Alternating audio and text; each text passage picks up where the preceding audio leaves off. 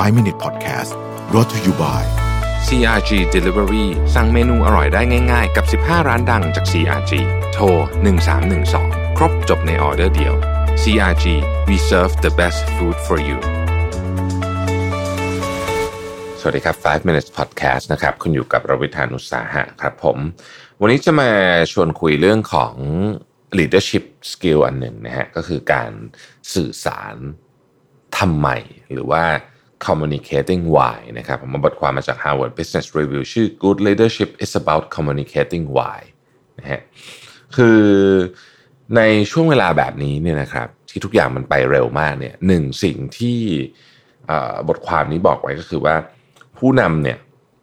ไม่ว่าจะเป็นผู้นำทีมผู้นำองค์กรหรือใครก็แล้วแต่เนี่ยนะครับ มักจะออบอก how ก็คือ ทำยังไงกับ what อะไรต้องทำอะไรบ้าง แล้วก็ทำยังไงนะเพื่อที่จะผ่านทำงานให้เสร็จหรือไปสเต็ปต่อไปได้อะไรแบบนี้แต่ว่าเราจะค้นพบว่าการทำแบบนั้นเนี่ยนะครับ มันมันไม่ช่วยกระตุ้นให้คนอื่นเขาอยากทำตามด้วยคำถามก็คือว่าทำไมถึงเป็นแบบนั้นนะฮะมนุษย์เนี่ยถ้าไม่เข้าใจเหตุผลว่าทำไปทำไมเนี่ยนะครับ มันจะยากมากเลยที่จะที่จะทำให้เขาทำอย่างมีพลังมีแรงร่วมแรงร่วมใจกัน นะครับ แต่ว่าในช่วงเวลาวิกฤตแบบนี้เนี่ยสิ่งที่ผู้นำมักจะลืมสื่อสารไปก็คือเรื่อง why นี่แหละมันมีสามอัน why what how ใช่ไหมฮะ why ก็คือทำไมต้องทำนะฮะ what คือทำอะไร how คือทำยังไง ผู้นำมักจะสื่อสารสองอันหลังเยอะ บอกว่าต้องทำอะไรทำยังไงนะฮะขั้นตอนมาละเอียด แต่ไม่บอกว่าทำไม มันมีเหตุผลนะครับว่าทำไมผู้นำถึงมักจะไม่สื่อสารสองเรื่องนี้ สองเหตุผลหลักนะฮะอันที่หนึ่งนะครับ ผู้นำส่วนใหญ่เนี่ยมักจะคิดว่าการบอกว่าทำอะไรและทำยังไงเนี่ยคือวิธีการที่เร็วที่สุด ในการที่จะโน้มน้าวให้อีกฝั่งหนึ่งทำตามนะฮะเร็วและมีประสิทธิภาพที่สุดด้วยนะฮะคนจำนวนมากคิดแบบนั้น ถ้าถ้าตอบกันตามตรงเลยเนี่ยผมเองแต่ก่อนก็คิดแบบนั้นเหมือนกันนะฮะเวลาผมพูดอะไรกับทีมงานเนี่ย ผมก็จะบอกประมาณนั้นแหละ บอกว่าจะทำเอาทำแบบนี้ทำอย่างนี้อะไรเงี้ยนะครับ อันที่สองนะครับ ผู้นำจำนวนมากเนี่ย มีความรู้สึกว่าคำตอบของคำถามที่ว่าทำเรื่องนี้ทำไมเนี่ย มัน self evident คือมันต้องรู้อยู่แล้วสิ ไม่รู้ได้ยังไงแบบนี้นะฮะโดยเฉพาะกับผู้นำที่มีความเชี่ยวชาญในด้านนั้นมาก ๆ การสื่อสารอันไอคำว่า self evident นี่จะออกมาคือ คุณไม่รู้หรือว่าผมยกตัวอย่างนะครับ สมมติพูดเรื่องออกกำลังกายอย่างเงี้ยนะฮะ คุณไม่รู้หรือว่าการออกกำลังกายดีต่อร่างกายต้องรู้อยู่แล้วสิใช่ไหมนะฮะไม่ต้องอธิบายหรอกว่าดีหรือไม่ดียังไงเนี่ย อันเนี้ยเป็นตัวอย่างอันหนึ่งนะครับ คือไม่ใช่ทุกคนที่รู้หรือเข้าใจ แต่ว่าเรามักจะตั้งสมมติฐานไปเอาเองว่าผู้ฟังของเราเนี่ยเข้าใจอยู่แล้วแหละว่าต้องทำเรื่องนี้ไปทำไมนะฮะอันนี้เป็นสิ่งที่อันตรายอันหนึ่งนะครับ ในสถานการณ์แบบนี้นะฮะ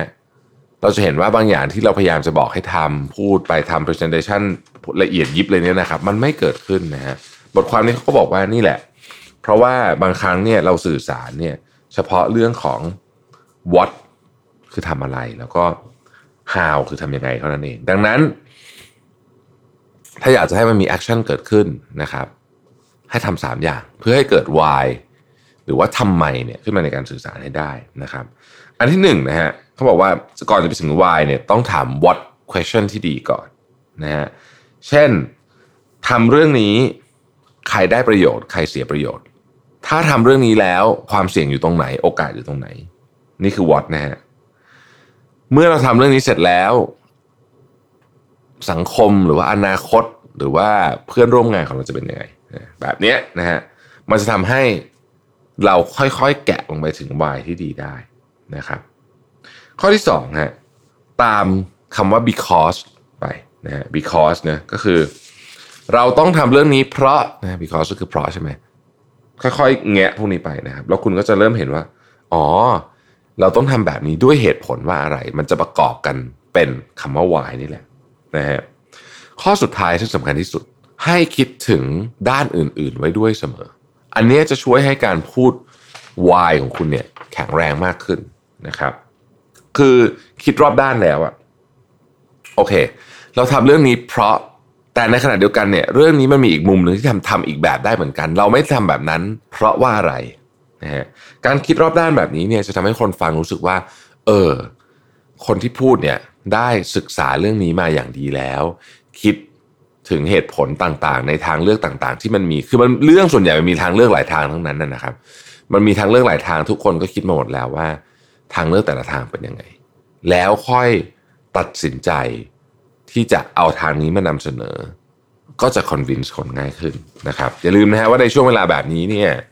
แน่นอนว่าสิ่งหนึ่งที่คนรู้สึกก็คือทุกอย่างมันไม่มีเวลาเลยอะทำอะไรก็ไม่ทันไปหมดนะเพราะฉะนั้นทำทุกอย่างสั้น ๆ เร็วๆบางทีเนี่ยขั้นตอนนี้แหละครับ เป็นขั้นตอนที่ต้องให้เวลา ต้องให้ความสำคัญ ต้องสื่อสาร